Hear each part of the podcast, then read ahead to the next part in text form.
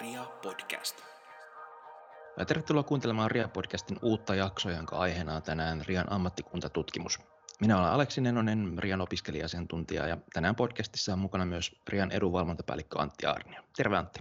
Terve, terve. Aiheena tänään siis juuri julkaistu Rian ammattikuntatutkimus 2021. Aloitetaan Antti siitä, että mikä on ammattikuntatutkimus ja miksi sellaista tehdään? Ammattikuntatutkimus on Rian tekemä tutkimus jäsenten työskentelyolosuhteista. Pääasiassa keskitytään palkkatasoon ja muutamiin, muutamiin muuhun työelämään liittyviin kysymyksiin. Meillä on tietenkin tärkeää tietää, että miten jäsen, minkälaisissa tehtävissä jäsenet työskentelee minkälaisella palkkatasolla jäsenet työskentelee.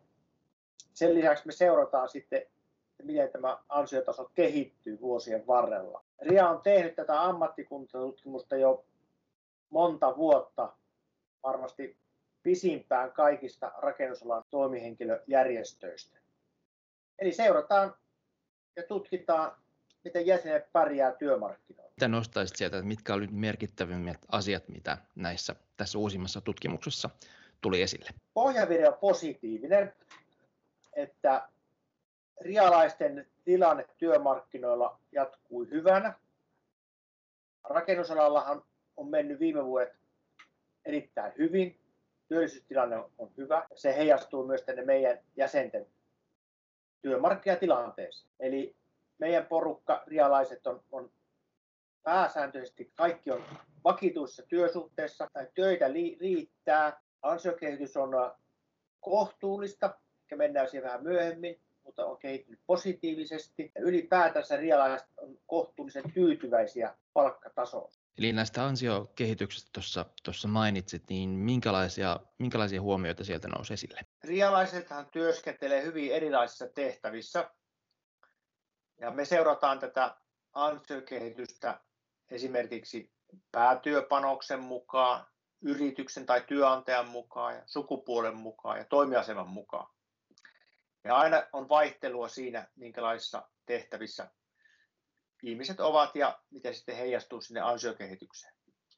Mutta jos katsoo vaikka päätyöpanosta, päätyöpanos tarkoittaa siis, puhutaan onko henkilö johto- tai hallintotehtävissä ja laskenta- ja hankintatehtävissä, rakennuttamistehtävissä ja niin edelleen. Luokitellaan siis sitä työtä, mitä ihminen tekee.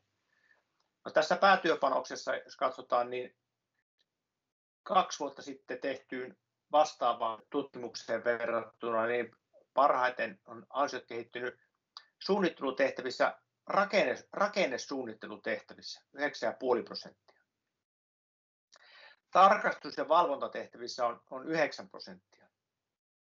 Ja sitten taas suunnittelutehtävissä rakennussuunnittelutehtäviä tekevillä ansiokehitys on ollut 2,5 prosenttia. Eli nämä vähän vaihtelee ja niitä saattaa tietenkin selittää erilaiset syyt. Mutta sanotaan näin, että sieltä 2,5 prosentista aina tuonne 9,5 prosenttiin, niin sillä välillä on, on päätyöpanoksen mukaan nämä ansiot kehittyvät. No sitten jos katsotaan toimiaseman mukaisesti tätä, tätä ansiokehitystä. toimiasemalla tarkoittaa sitä, että onko henkilö ylempi toimihenkilö, tekninen toimihenkilö, asiantuntija, ylijohto tai itsenäinen yrittäjä. Niin tässä, tällä luokittelulla taas kaikkein heikoimmin ansiot on kehittynyt ylimmällä johdolla. Eli miinus 13 prosenttia. Mutta tätä lukua saattaa selittää se, se tai vastaajajoukko tässä joukossa on pieni, ja yksittäisten ison ihmisten muutokset heijastuu aika voimakkaasti. Jos toimiaseman mukaan tarkastelee, niin parhaiten on, on ansiot kehittynyt itsenäisillä yrittäjillä ja sitten seuraavaksi teknisillä toimihenkilöillä, eli työmaainsinöörit, työjohtajat, työmailla työskentelevillä. 7 prosenttia tässä porukassa, verrattuna kaksi vuotta sitten tehtyyn tutkimukseen. Ja sitten vielä jos katsotaan toimialan mukaan, niin maa- ja vesirakennustoiminta näyttää meidän jäsenten kohdalla olevan niin kuin se toimiala, jossa on parhaiten kehittynyt ansiot 7 prosenttia. Talonrakennustoiminnassa ja rakennustuoteteollisuudessa niin ovat aika lähekkäin sillä, sillä parin, prosentin, parin prosentin pinnassa. Mutta näitä ansiot, ansiotietoja tuloksia voi katsoa, luokittelee, niin nehän antaa vähän erilaisia lukuja, mutta kokonaisuudessaan katsoa, niin siinä saa vaikka tutustua tähän meidän selvitykseen, joka löytyy RIAN nettisivuiltakin, niin taas tasolla ollaan erilaisilla, erilaisilla luokitteluilla. No mikä sun mielestä sitten selittää tätä ansiokehitystä? Me tiedustellaan tässä kyselyssä aina, että, että, että onko ne ansiot noussut henkilöiden mielestä, vastaajien mielestä ja mitä siinä taustalla on, mitä syitä siinä on.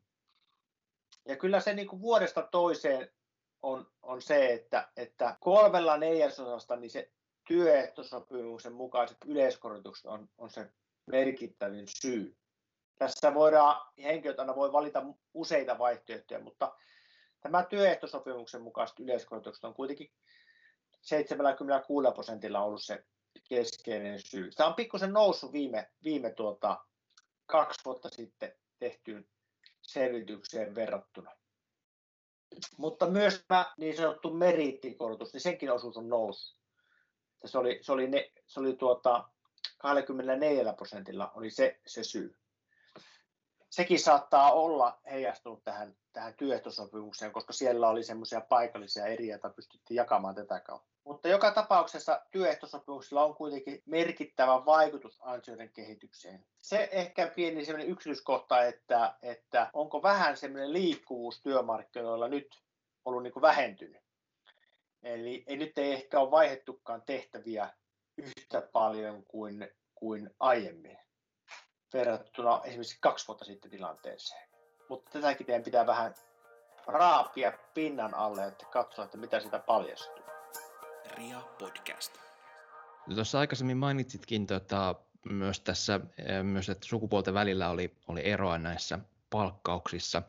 Tämän tutkimuksen mukaan siis miesten keskiarvopalkka oli 5020 euroa ja naisten 4113 euroa ja että naisten keskiarvopalkka oli 82 prosenttia miesten vastaavasta luvusta. Myöskin naisten ansiot oli kehittynyt hitaammin kuin miesten. Tota, mistä luulet, että nämä erot johtuu ja miten tätä eroa voisi kuroa kiinni? Joo, tämä on selkeästi yksi, yksi epäkohta, joka tulee esille tästä, tästä tuota meidän tutkimuksesta. Valitettavasti naisten palkkataso näyttää kehittyvän vähän huonommin ja on matalammalla tasolla. Tässä meidän vastaajien tai naisten osuus vastaajistahan lisääntyi vähän edelliseen tutkimukseen verrattuna, että nyt oli vajaa kolmannes vastaajista oli naisia, 31 prosenttia oli naisia. Ja tosiaan, jos kaikkien naisten ja miesten vastanneiden naisten ja miesten keskiarvopalkkoja vertaa, niin naisten keskiarvo oli 82 prosenttia miehistä. Tässä sitten kun tarkemmin sitä tarkastelee, niin sitä niitä huomaa, että, että lähes, lähes kaikissa niin kun luokitellaan niitä, katsotaan niitä tuloksia ja luokitellaan, lähes kaikilla luokittelutasoilla se naisten keskiarvopalkka on alempi kuin miesten. Ja ne on joissakin kohdissa tota, aika isoja eroja. Mikä sitä sitten voisi selittää, että mikä tässä niin kuin mahtaa olla takana syyn? Taustalla, taustalla on hyvin miesvaltainen, miesvaltainen ala ja miesten osuus on niin kuin dominoinut selkeästi näissä tehtävissä. Naiset tulee sitten vähän niin kuin takamatkalta, että sillä on varmasti oma vaikutuksensa. Ja ehkä sitten otetaan yksittäinen tämmöinen esimerkki, ää, rakennusarkkitehdit. Ää, nyt muutaman vuoden on valmistunut taas rakennusarkkitehtejä ammattikorkeakoulusta. Ja se nämä uudet rakennusarkkitehdit ovat hyvin, hyvin naisvaltainen porukka. Ja sitten siinä oli monen 20 vuoden tauko. Sitä ennen valmistui viimeiset silloin 90-luvun alkupuolella niin sanotut opistorakennusarkkitehdit. Ja se taas oli ehkä enemmän, se oli miesvaltainen, miesvaltainen porukka, jotka on nyt ollut pitkään työelämässä, ovat, ovat työurassa lähes huipulla ja taas tämä naisvaltainen uusi rakennusarkkitehtiporukka on työuransa alkuvaiheessa. Niin näiden kahden ryhmän ero on aika kova. Sitten toinen asia, mikä saattaa tätä myös selittää vähän, että suunnittelualahan on, voisi sanoa vähän alipalkattu ala verrattuna tuotantopuoleen. Eli tuotantopuolella yleensä on ollut palkat vähän korkeammalla tasolla. suunnittelupuolella ansiotaso, ansiotaso on ollut matalampi. Ja nyt kun meillä on ehkä enemmän naisiakin täällä suunnittelupuolella, niin sitten se heijastuu myös kokonaiseroihin, että keskiarvopalkan eroja saattaa tulla. Mutta tämä vaatii selvästi tota, vielä vähän lisää selvitystä ja tutkimista, että miksi nämä erot on näin suuria. No se, mitä pitäisi tehdä, kun lähdetään työuralle, aletaan, mennään sinne työuralle ensimmäisiä työpaikkoja, niin pitäisi pyrkiä huolehtimaan siitä, neuvottelemaan siitä, käymään keskustelua työnantajan kanssa siitä, että se palkkataso on liian matala, kun se aloittaa sitä työuraansa. Että se on sitten se palkkataso ihan oikealla tasolla, kun menee, menee sinne työuralle. Varsinkin nyt naisten, jotka menevät sinne työ, ensimmäisiin työpaikkoihin, niin etteivät mene liian matalalla palkalla töihin. Ja sitten, sitten työuraa, työuraa jatkuu, niin pitäisi pystyä seuraamaan vähän, että missä se oma palkkataso on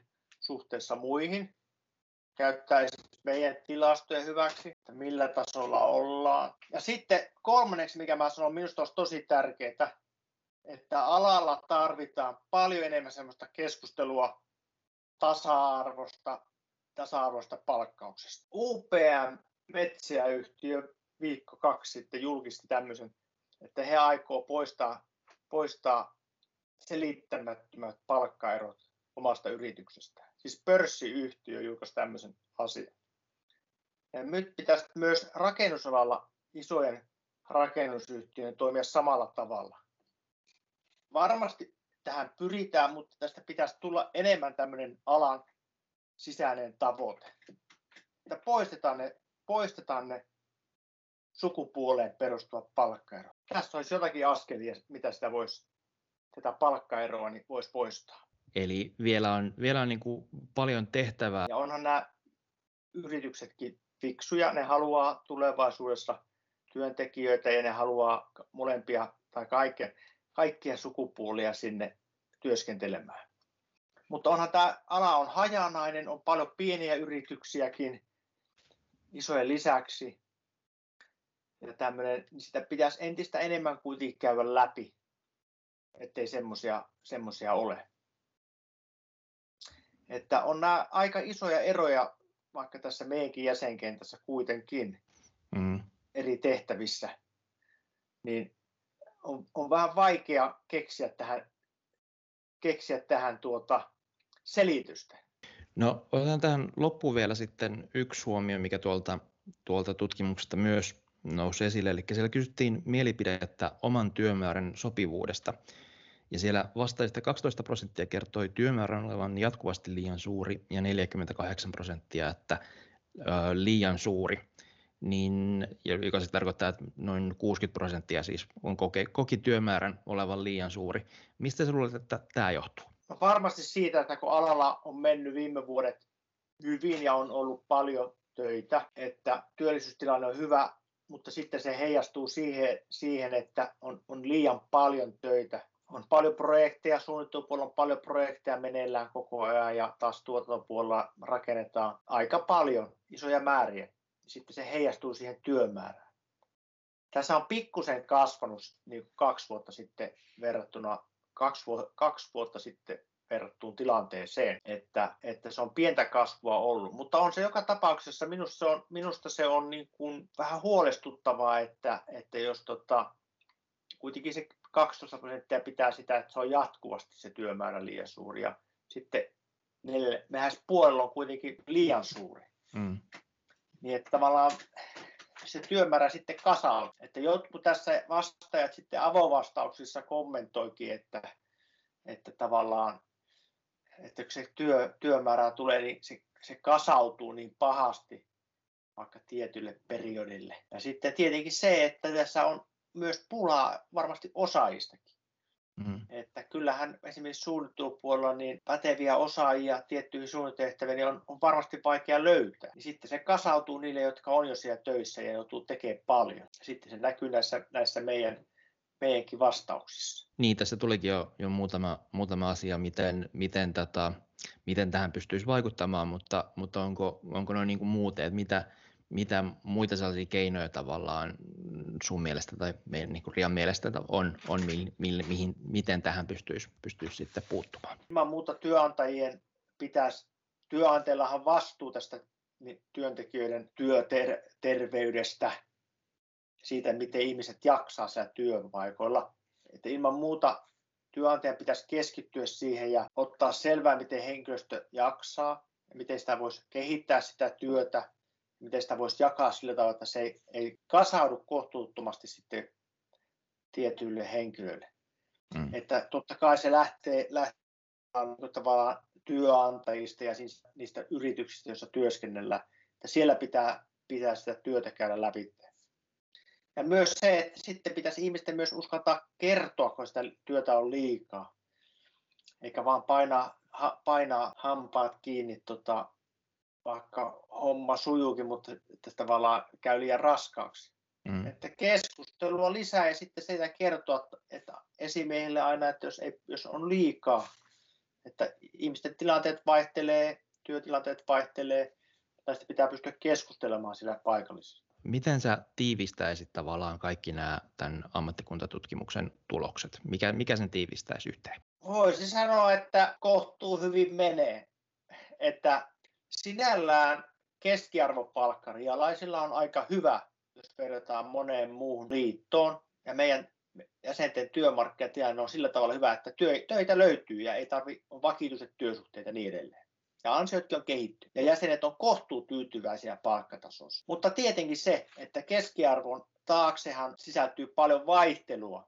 Eli, eli tässä on hyvin paljon vaihtelee riippuen missä, minkälaisessa, minkä työnantajan palveluksessa on tai minkälaisessa tehtävissä. Että vaihtelua on, mutta keskiarvotilanne on aika hyvä. Jos haluat tutustua tähän ammattikuntatutkimukseen tarkemmin, niin kuten Antti tuossa aikaisemmin mainitsikin, niin Kooste kaikista tuloksista löytyy tuolta Rian nettisivulta. Hei, kiitos Antti, että pääsit kertomaan tutkimuksesta. Kiitos paljon. Hyvää kevättä. Ria Podcast.